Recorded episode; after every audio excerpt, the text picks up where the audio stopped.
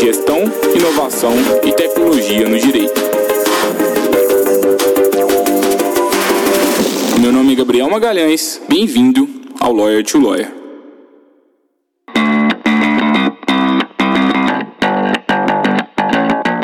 Esse podcast é uma iniciativa da Free Law, a forma mais segura para que o seu escritório de advocacia contrate advogados online e sob demanda para elaboração de petições, contratos e consultas. E eu sei que talvez você nunca pensou nessa possibilidade, mas com a Free Law, agora você pode aumentar o portfólio de serviços jurídicos que o seu escritório oferece aos seus clientes, sem que você tenha que aumentar os seus custos fixos. E além disso, você pode manter a excelência e principalmente a agilidade na execução de serviços jurídicos do seu escritório. Saiba mais em nosso site www.freelaw.work. Olá, advogado, olá, advogada, seja bem-vindo, seja bem-vinda a mais um Lawyer to Lawyer da Freelaw. Hoje eu estou aqui com a Stephanie de Luca Osores. Eu espero que vocês gostem muito do episódio de hoje, um tema é, o tema de hoje é bem legal porque a Stephanie ela atua no escritório de advocacia que já é muito consolidado. A gente está falando do Rolim, Viotti e Leite Campos Advogados. Provavelmente grande parte de vocês que estão nos escutando já conhecem. Mas para quem não conhece, é, o Rolim Viotti Leite Campos Advogados, ele atua no mercado brasileiro e internacional desde 1993. Ele possui cinco unidades no Brasil, duas na Europa e uma nos Estados Unidos. Em resumo, um escritório que já está aí no mercado há muito tempo e assim, muitos escritórios com perfis semelhantes talvez não buscariam inovar, só que eles estão buscando fazer diferente.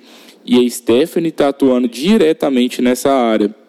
A Stephanie, por muito tempo, estava mesmo na, na operação, no dia a dia da advocacia, e agora ela está saindo cada vez mais para ficar cuidando da área de, de inovação mesmo do escritório. E um ponto relevante também da, da trajetória da Stephanie é que ela possui uma especialização pela Fundação do Cabral, algo que poucos advogados e escritórios possuem. E então ela possui uma visão bem centrada também em negócios, além da própria visão jurídica. E nesse episódio de hoje, ela compartilhou com a gente todos os desafios que ela possui de levar essa inovação, tudo que ela faz na prática e também dicas que vocês já podem começar como eu sempre gosto de dizer, aplicar amanhã no escritório de vocês, caso vocês queiram. Aproveitem o episódio, tem muita coisa prática, anotem e depois, por favor, caso vocês tenham gostado, compartilhem esse conteúdo com outros colegas advogados e marque a gente nas, nas redes sociais, se você estiver escutando, é, vá lá no Instagram e marca Freeló, que eu gostar muito de saber disso. Bom, fiquem aí com o episódio, um abraço e até logo. Oi, Stephanie, seja bem-vinda ao Lord Lawyer. Um prazer te receber aqui hoje. Oi, Gabriel, um prazer imenso estar aqui. Fiquei muito honrado com o convite e fazer parte desse grupo fantástico de pessoas que você traz para poder compartilhar o conhecimento. Bom dia, boa tarde, boa noite a todos os ouvintes. É, espero contribuir com todos, compartilhando um pouco do que eu aprendi nesse tempo aí que eu estou na estrada. Legal, Stefano, obrigado. É um prazer para a gente de novo estar tá, tá, tá aqui com você. E a gente está hoje nessa sala bonita aqui no, no seu escritório. e o que eu fiquei pensando, né, desde que eu estava lá na portaria até eu subir aqui, foi por que com um escritório bem sucedido como esse, ele está inovando mesmo na prática e qual é o seu contexto assim da, carre da sua carreira até que você chegasse no ponto de estar buscando fazer diferente aqui no escritório? Sempre foi assim ou não? Será que você poderia contar brevemente também a sua trajetória? Claro, eu acredito que eu nasci com um pouquinho de inovação no DNA. Desde muito nova eu já buscava fazer coisas de uma forma melhor, de uma forma diferente. E eu sempre tentei trazer para minha rotina essas mudanças. E aí, com o passar do tempo, eu resolvi me especializar nessa parte de inovação, nessa parte de gestão. Comecei a estudar mais sobre o assunto e aí eu consegui, com mais robustez, trazer isso para a realidade da advocacia. E aí aconteceu que há dez meses começou o meu projeto mais desafiador de vida, que se chama Ana, o nascimento da minha filhota. E o momento da minha licença maternidade foi crucial para essa para essa minha nova vida né, no, no escritório. Eu estou há quase sete anos no Rolim, mas a partir da minha, do retorno da minha licença maternidade, eu deixei a advocacia um pouco de lado, né, a parte operacional da advocacia, e comecei a, a assumir a parte de inovação e projetos do escritório.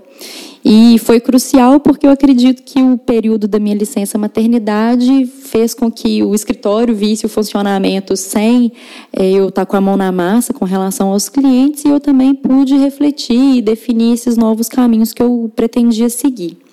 E aí, então, com relação ao porquê inovar né, no escritório nesse momento, todo mundo precisa inovar, todos os escritórios, sejam eles os que estão começando agora, sejam os que estão bem-sucedidos, porque é, o mercado hoje exige isso. A competição ela é acirradíssima em todos os nichos. Hoje a gente tem mais de 3 mil escritórios de advocacia só em Belo Horizonte, não é nem na grande BH, né, região metropolitana. Claro que não são todos que concorrem com todos, mas todos têm algum algum concorrente de alguma forma. E a inovação é uma forma de você se diferenciar, é um meio de você trazer um, um, diferencial estratégico, uma forma de atuação que vai te levar no mercado. E considerando que no meio jurídico a gente praticamente não tem barreira de entrada, a gente tem novos entrantes a todos os momentos e substitutos a todo momento, é muito relevante a gente buscar meios de se destacar. É um outro ponto que a gente tem também no porquê inovar é que nós aqui no escritório atendemos jurídicos internos, que por sua vez estão pressionados nas suas empresas, porque eles cada vez mais estão deixando de ser despesas e se tornando áreas de negócio. Em razão disso, eles estão acompanhando o movimento natural do mercado, que é buscar inovação. É, além disso tudo, né, a gente tem ainda uma ponderação importante. A gente está na era da informação, as pessoas estão empoderadas, as pessoas têm conhecimento, têm acesso fácil à informação.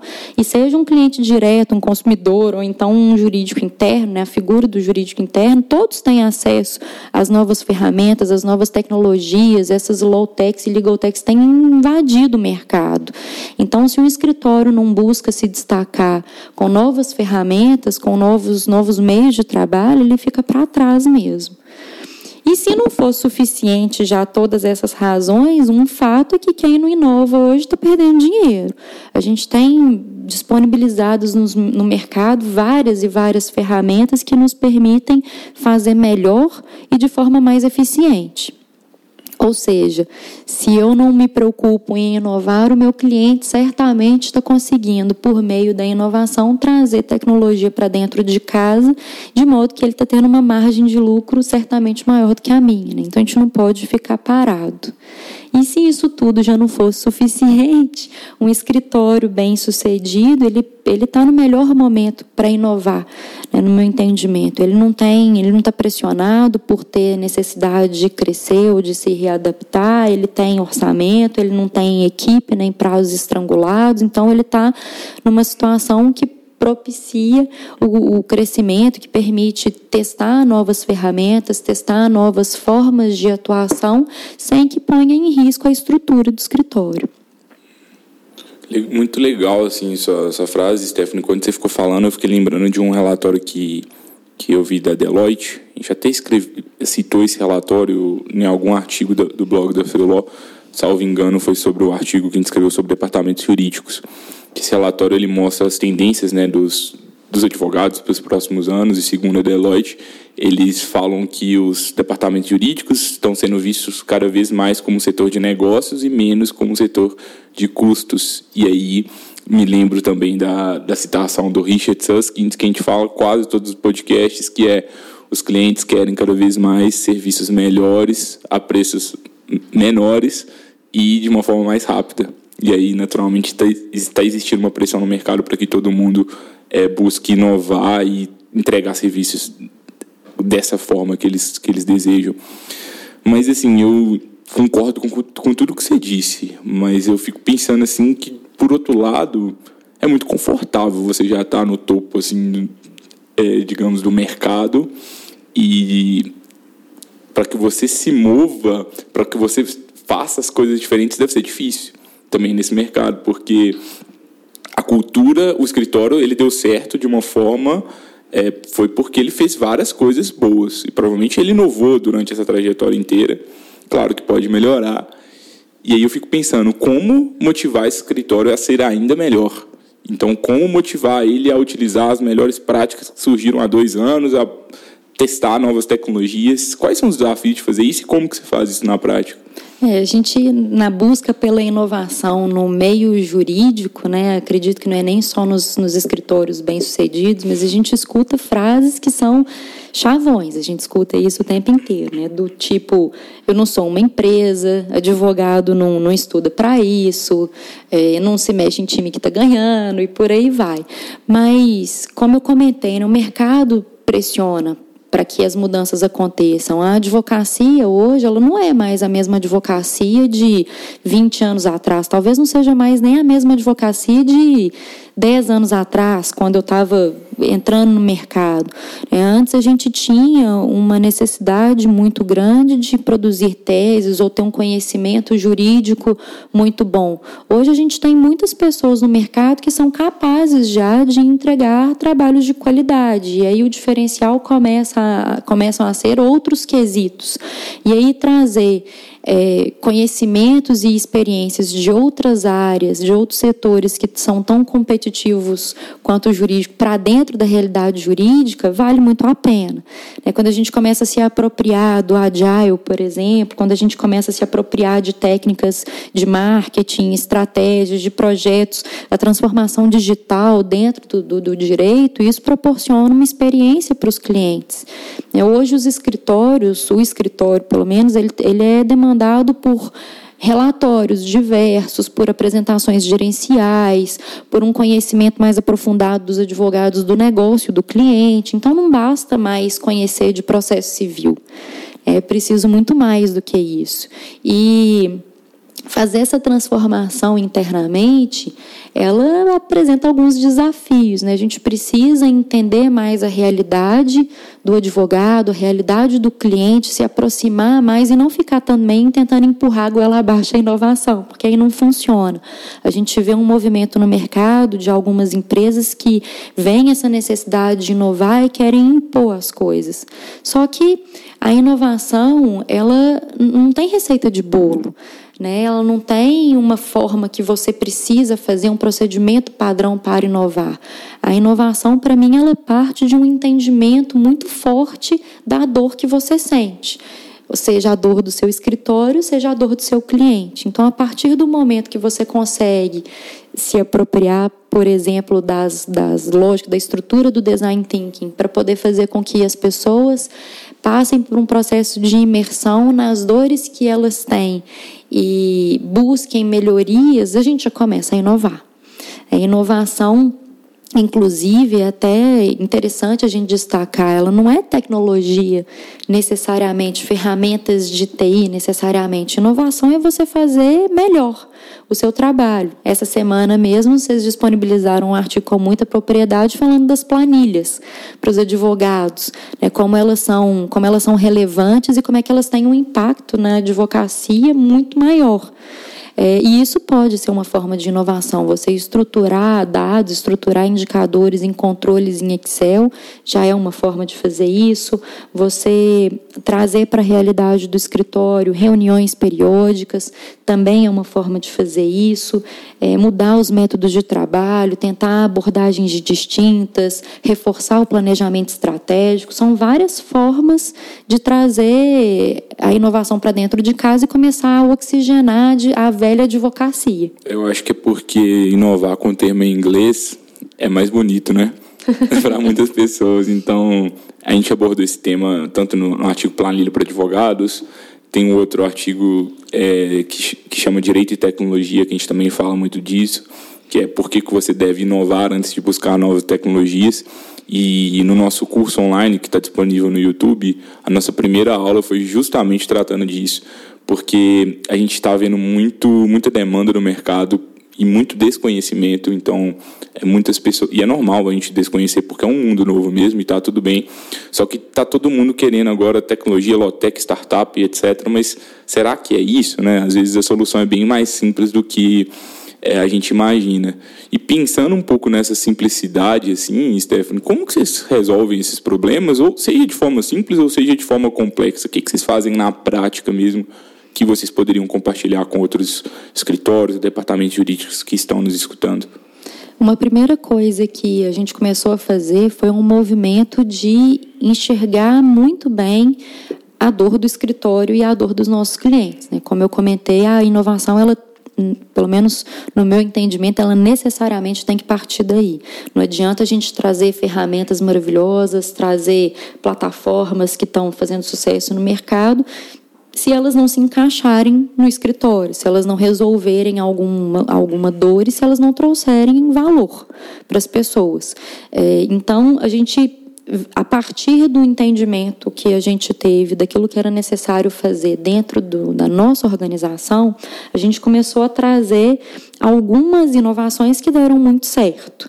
Uma uma dessas inovações, por exemplo, foi a implementação em uma equipe que precisava de se organizar um pouco melhor, a rotina da equipe, trazer a ideia do Scrum das reuniões diárias, de meia hora, reuniões bem breves para alinhamento da rotina. A gente fez uma adaptação da, dessa técnica do Scrum para caber dentro da equipe e começamos a aplicar e foi um sucesso absoluto. Assim, melhorou muito a vida, não só do coordenador, mas também dos advogados. Uma outra só, só, uma questão, Stephanie, só para quem não sabe o que é o Scrum, é basicamente uma metodologia ágil que é muito utilizada é, para a equipe de desenvolvimento de softwares, que tem uma comprovação aí por vários, várias pesquisas aí que ela realmente é bem efetiva para gestão de pessoas e essa metodologia está sendo cada vez mais utilizada em outros ramos e agora a gente está vendo muito muito se dizer em loja ágil, gestão ágil no direito e é nesse, nesse contexto que, que eles é, utilizaram essa metodologia aqui. Exato. É, um outro ponto que a gente atacou aqui, uma outra frente que foi muito relevante para o escritório, foram aplicações dentro do nosso ERP. A gente tem hoje, começou como um software de acompanhamento processual se tornou um ERP do, do escritório, porque hoje todas as áreas do escritório se utilizam desse sistema, ele é totalmente integrado e nós vimos a necessidade de transformar esse software em uma ferramenta efetiva de trabalho e de, de negócio. Né? E um, um exemplo que a gente tem aqui que é fantástico é que uma primeira abordagem foi de pegar esse software e começar a incrementá-lo de modo que otimizasse a emissão dos relatórios. Então, a gente tinha, por exemplo, um relatório específico mensal de um cliente que ele era elaborado num documento compartilhado e depois ele inicialmente era alimentado por seis advogados que ficavam três dias por conta desse relatório. E aí, depois dessa, desse incremento do sistema, a gente teve um ganho de reduzir a elaboração desse relatório, a geração desse relatório para um advogado, gastando de duas a três horas é um ganho de eficiência brutal. Isso porque a gente, ao invés de fazer a alimentação momentânea na hora de enviar para o cliente, a gente pulverizou dentro do sistema a alimentação, incrementamos isso na rotina por meio de várias é, melhorias dentro do sistema e depois, no momento da emissão, bastava que um advogado providenciasse isso e fizesse os tratamentos adequados para poder enviar para o cliente. É, um outro ponto que a gente abordou aqui, que foi muito interessante, muito simples de fazer, é, com relação ao engajamento, né, a gente começou a mudar um pouco a, a, tônica dos treinamentos realizados e a gente mudou a chave do, ao invés de como fazer, a gente passou para por que fazer. E foi uma diferença absurda no impacto das pessoas, por incrível que pareça, né? Algo tão simples. É, a gente tinha alguns treinamentos de alguns procedimentos e tinha uma dificuldade muito grande de fazer com que esses treinamentos fossem internalizados. Treinamento, quando você fala, é um treinamento de, é, de alguma coisa para a própria equipe do escritório.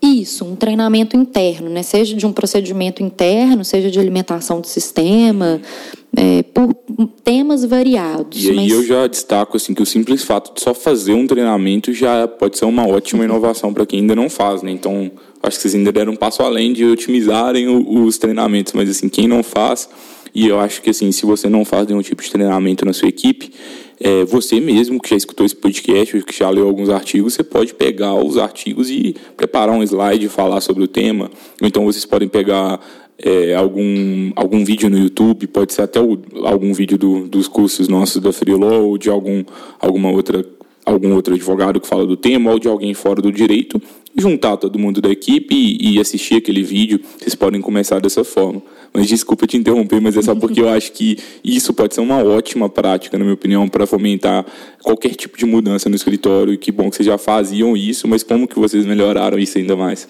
É, de forma alguma, fica à vontade para poder intervir, porque de fato é super pertinente isso, né? A gente é, a gente teve uma curva de aprendizado, assim, existiu um momento de... Como que começou esse treinamento? Sempre teve, assim? Não, então, a gente tinha, tinha alguns treinamentos, eles eram um pouco mais esporádicos, e aí, como eles eram feito num, feitos num formato não muito adequado, né, assim, como o advogado entrava, por exemplo, ele recebia uma carga de treinamento como, de como fazer as coisas muito pesada e isso acabava se esquecendo é, sendo esquecido né, pelas, pelas pessoas. E aí a gente viu a necessidade de resgatar esses treinamentos com mais força, com mais afinco, assim, fazendo eles com periodicidade maior. E aí a gente começou um projeto dentro do, do escritório de ter os treinamentos com uma periodicidade, é, com menos tempo de intervalo e fazendo essa abordagem distinta, né, parando de falar menos como e mais porquê tentando trazer o, conceito do Golden Circle, né, de é, definições de propósito, de relevância para as coisas, porque é, não adianta às vezes a gente ficar, por exemplo, mostrando a tela do sistema e falando aqui você tem que pôr isso, aqui você tem que botar tal informação, se a pessoa não entende o que, que ela está fazendo. Né, isso gera relatório errado, isso gera retrabalho, isso gera uma série de, de coisas ruins que a gente precisa tentar se livrar. E nesse, nesse último treinamento feito, então, a gente trouxe com muita veemência o porquê fazer, a relevância desse, desses, dessas informações que a gente tinha, era um treinamento específico de utilização do sistema, esse, e a relevância do sistema para dentro do escritório, dentro dessa realidade hoje de utilização dos dados de forma massiva e como inteligência de negócio para o escritório, para os clientes. E logo em seguida, as pessoas, na mesma semana, as pessoas já começaram a trazer uma série de melhorias para o sistema, já começaram a trazer dúvidas de coisas que já existiam, mas elas nunca fizeram, logo elas nunca tiveram dúvidas. Logo, trazer as dúvidas foi um excelente sinal. E a gente já teve uma otimização, então, um ganho muito grande com a alimentação do sistema em um espaço de período muito curto. Eu acho que essa dica ela é bem prática para quase todos os advogados que usam e escritórios que têm algum sistema, porque quase nenhum escritório utiliza o sistema como ele poderia, né? A gente até escreveu um artigo no blog da Freeló que é software para advogados. Será que você precisa de um? Porque a maior parte dos escritórios contrata uma Ferrari, mas a usa como um Fusca, né? E acho que isso vai, vai muito por falta de, dos procedimentos adequados no escritório. A partir do momento que você tem treinamentos periódicos e todo mundo é, naturalmente está entendendo como utilizar aquela ferramenta, acho que fica mais fácil de utilizá-la. É, as pessoas se apegam muito às tecnologias e às inovações, e elas, é, inovações tratando né, como ferramentas de, de tecnologia, mas elas se esquecem que existe uma questão crucial para o funcionamento do escritório, que é a gestão. Né. A tecnologia e a inovação, no meu entendimento, ela não funciona sem a gestão, porque eu não vou entender bem a minha dor, que, como eu falei, é o início, o pontapé inicial de qualquer inovação. Ela não vai saber o que, que ela precisa melhorar adequadamente. Se ela arrumar alguma ferramenta por uma luz divina que se encaixa, ela não vai conseguir fazer funcionar essa ferramenta. Né? Inclusive, dentre as coisas que a gente precisou aprender dentro do escritório, teve essa parte mesmo. Né? As, algumas aplicações que a gente estruturou, mas que não foram tão bem aceitas porque não foi avaliado com o usuário, não foi avaliado a dor que o usuário sentia e foi idealizado uma aplicação que não era a mais adequada.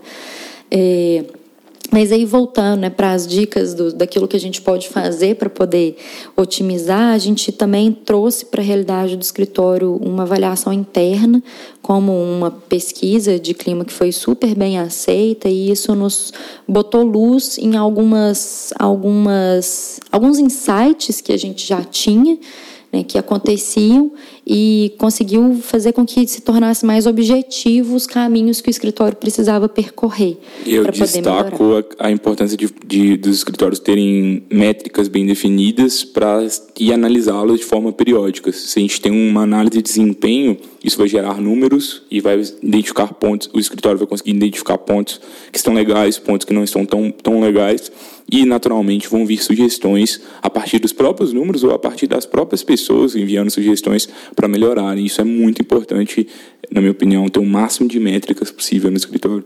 Sim. E, por fim, a gente trouxe, assim, entre os destaques que a gente teve, a gente trouxe para nossa realidade também o design thinking como um, uma ferramenta dentro do escritório, não só uma ferramenta para se alcançar soluções, né? não só se alcançar a inovação como ela é muito conhecida, mas uma ferramenta para levar as pessoas à imersão, para levar as pessoas à reflexão. Né? Para quem não está habituado ao design thinking, a gente tem quatro é, etapas principais, que é a parte de imersão, de ideação, prototipação e a ação numa estrutura, em uma das possibilidades de estrutura do design thinking.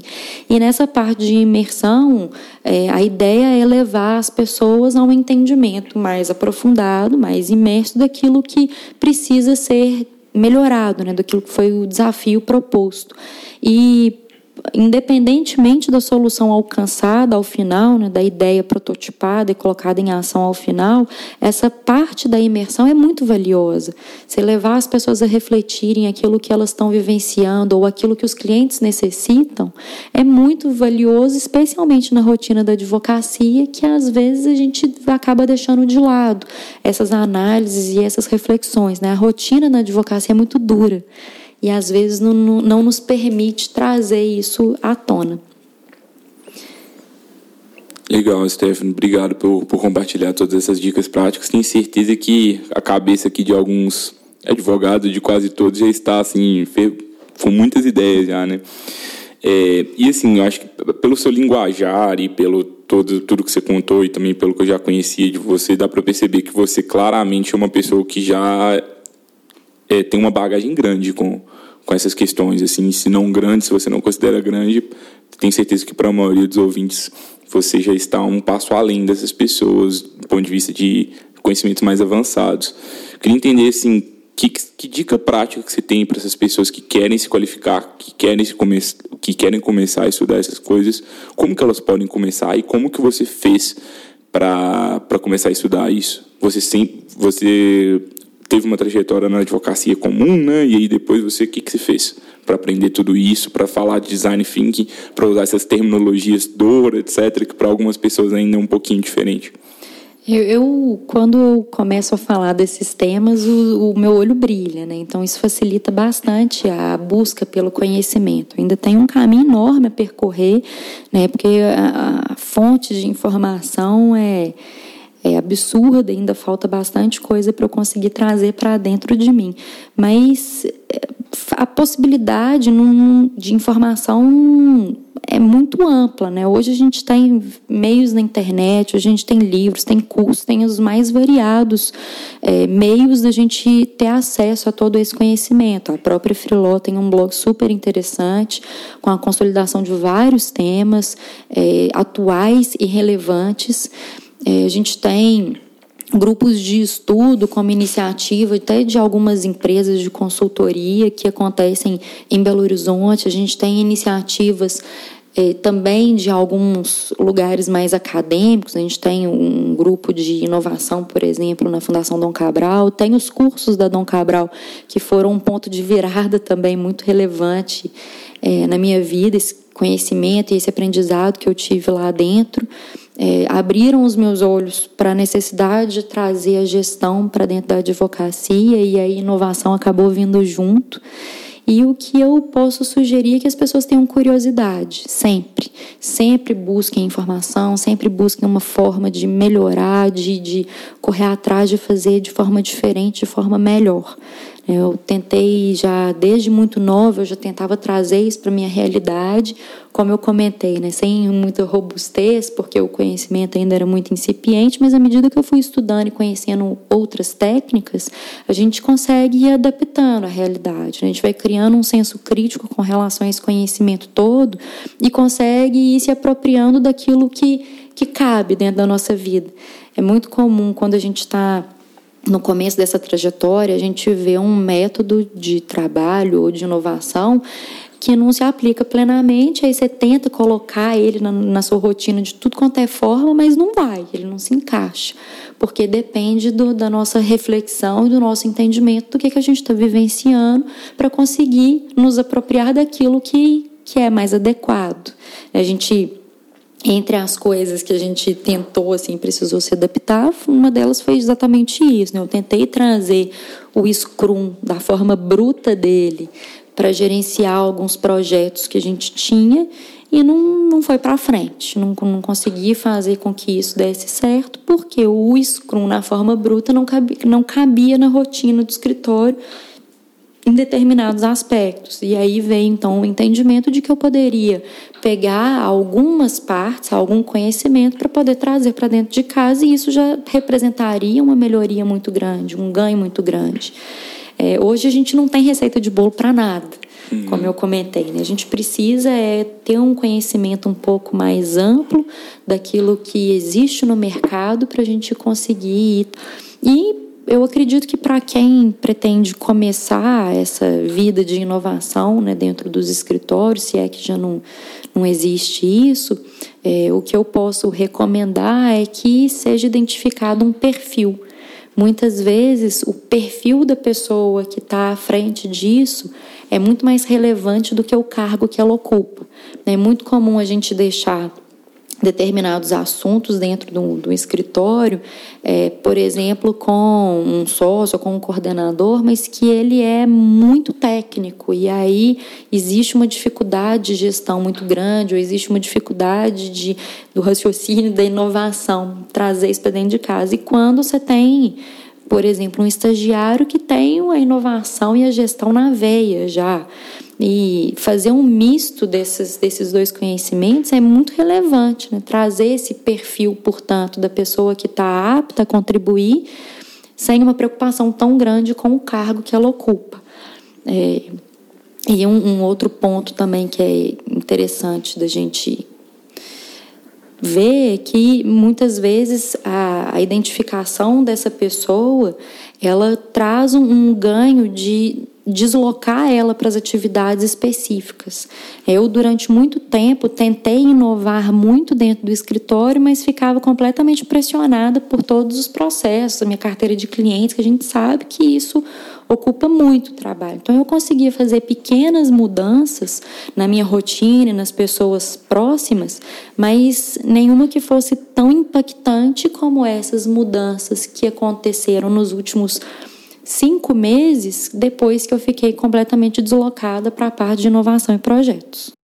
A troca de experiência das pessoas também é um ponto muito relevante. Esse espaço que você proporciona para a gente poder vir compartilhar conhecimento, pessoas de, de áreas diversas e experiências diversas, isso sempre traz muitas ideias e muitos insights. Né? Uma das coisas que eu mais busquei fazer nessa minha trajetória de buscar conhecimento foi conversar com pessoas diversas, de várias áreas. Inclusive, no, no curso de é, especialização em gestão que, que eu estou finalizando, uma das coisas que mais engrandeceu o aprendizado lá foi a oportunidade de quase não ter advogados na minha sala. Eu tive a oportunidade de conversar com médicos, farmacêuticos, enfermeiros, biólogos, engenheiros, administradores, é, pessoas de todas as áreas do conhecimento que tinham experiências super diversas dentro das empresas. E aí a gente vai vendo como é que a inovação e como é que a gestão funciona em cada uma das empresas, em cada uma das áreas, o que é que a gente consegue fazer um misto interessante de, de coisas e de conhecimentos, o que é que a gente consegue copiar e se apropriar desse, desse conteúdo. Então, mais uma vez, né, além da busca do conhecimento que está aí aberto e franqueado a qualquer pessoa, busquem também conversar. Conversar o máximo que vocês puderem, com o máximo de pessoas que vocês puderem. Legal, eu acho que tem dois pontos é, bem relevantes que eu queria destacar da sua fala, Stefano. Primeiro, a importância dos testes. A gente, a gente repete isso várias vezes, mas é, acho que é muito importante destacar isso de novo, porque não é de primeira que as coisas vão funcionar. Então, eu peguei a metodologia lá do Scrum e testei e não funcionou. E eu vou testar de novo na próxima semana, não posso desistir de novo. Então vamos realizando testes, vamos identificar problemas, a partir desse problema buscar soluções e testar para ver se elas vão se encaixar aqui na realidade. Se encaixarem, ótimo, se não encaixarem, vamos tentar mudar alguma coisa. E o segundo ponto que é importante, eu acho que é sempre pensar numa boa divisão de tarefas.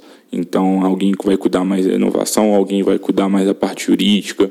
Isso você pode fazer, às vezes, por meio até de uma sociedade é, se você ainda está começando, ou por meio de parcerias, pode ser também um caminho.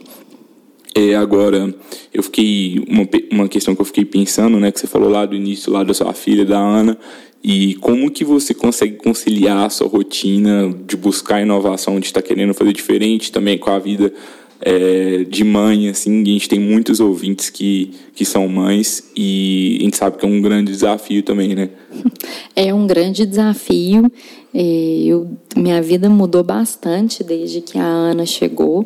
Graças a Deus mudou para melhor. Né? Eu, eu me divirto bastante.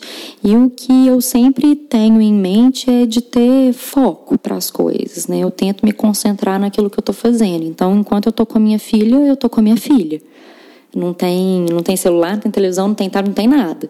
Enquanto eu estou estudando, eu tento aproveitar os momentos sempre que ela é, que eu não estou com ela e enquanto eu enquanto eu estou estudando eu foco no estudo.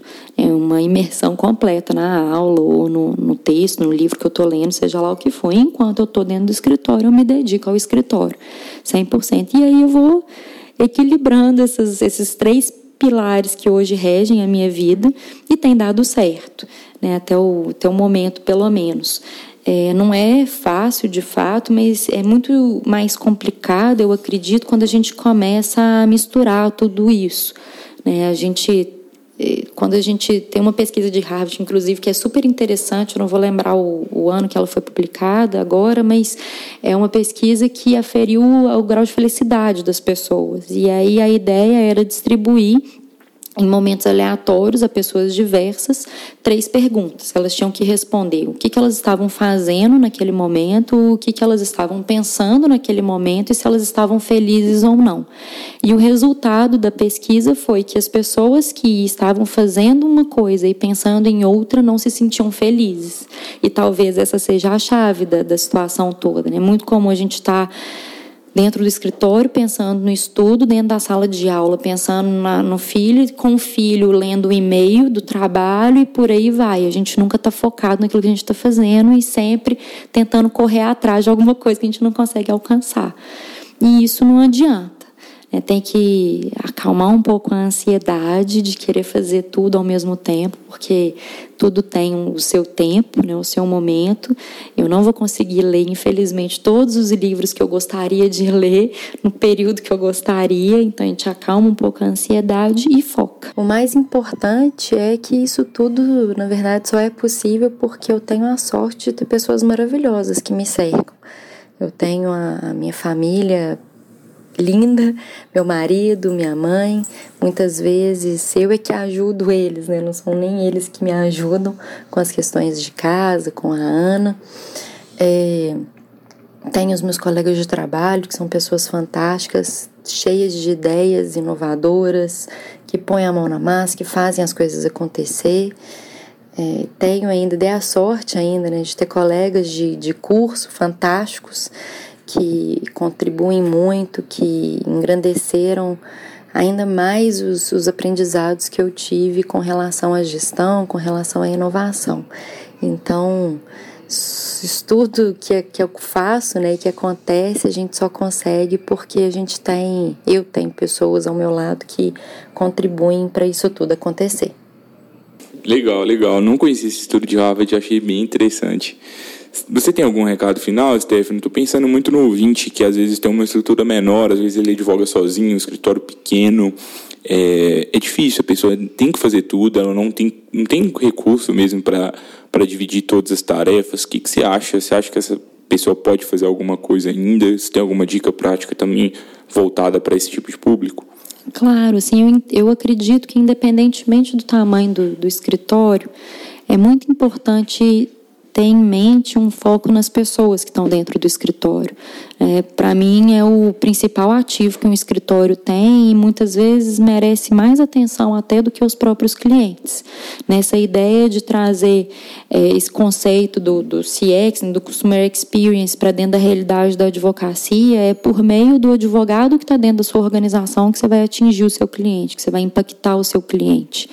Então, é, pode ser uma organização enorme, pode ser um escritório super pequenininho. Dê um foco, uma atenção muito especial às pessoas que estão lá dentro, porque elas conhecem e vivenciam as dores, elas vão trazer os problemas, vão ajudar a resolução desses problemas possivelmente vão ter ideias super inovadoras se elas forem ouvidas e muitas vezes muito fáceis de serem colocadas em prática. É, dessa avaliação interna, por exemplo, que eu comentei, surgiram ideias interessantíssimas de questões muito simples de, por exemplo, uma utilização mais intensa de papel de rascunho até uma questão mais voltada, por exemplo, a desenvolvimento de, de competências sensíveis. Então, são ideias que partem das pessoas que estão ali no dia a dia. E é, surgem estruturas e pontos de vista que muitas vezes a gente não tem, não tem conhecimento, não passou pela nossa cabeça aquilo que a pessoa, que a outra pessoa enxergou com muita facilidade. E em razão disso, é, inclusive até que entre os preceitos né, do design thinking, uma ideia que se tem com muita força é que se tem equipes heterogêneas. Logo, não adianta só os sócios se reunirem para definir absolutamente tudo que o escritório faz, né, o que acontece. Claro que o poder de mando, né, as decisões não tem que sair deles, mas as ideias podem partir de qualquer lugar, as sugestões podem partir de qualquer lugar. Então, dar ouvido às pessoas é uma das questões mais relevantes para mim. Legal, Stephanie. Muito obrigado pela, pelas palavras. Foi um prazer te, te receber aqui. Aprendi muito com você. É, gostei muito das reflexões, conhecer melhor a realidade sua, do seu escritório. Tenho certeza que vai agregar bastante para os outros colegas advogados. Você quer deixar algum recado final, seus contatos, alguma coisa para quem quiser conversar com você? Eu é que agradeço, Gabriel. Foi um prazer enorme ter esse momento aqui com vocês, com os ouvintes. Eu espero, de fato, ter contribuído, esclarecido alguma dúvida que alguém tinha de, de alguma forma. Precisando entrar em contato comigo, eu estou no, no LinkedIn, estou no Instagram. Podem ficar à vontade para mandar a mensagem. O nome não é tão fácil de, de digitar, mas certamente ele vai estar tá lá no, nas referências do nosso podcast. Podem conferir lá e vocês me acham com facilidade. Obrigado, colega advogado, colega advogada. É, é sempre um prazer recebê-los aqui novamente. A gente é, se vê novamente na próxima quarta-feira com mais um Lawyer to Lawyer. É sempre muito bom contar com a presença de vocês. A gente aguarda as críticas, feedbacks e sugestões nas nossas redes sociais. Isso é muito importante pra gente. E se você tiver gostado do episódio, por favor, compartilhe esse episódio. E hoje eu queria fazer um convite especial para vocês. Vocês escutaram todas essas, essas, essas dicas práticas aqui que a, que a Stephanie trouxe pra gente. Mas e aí, o que, vocês vão fazer hoje? O que vocês vão fazer amanhã no, no escritório? Vamos sair um pouco da teoria, vamos mais para a prática. Ok? Um abraço, gente.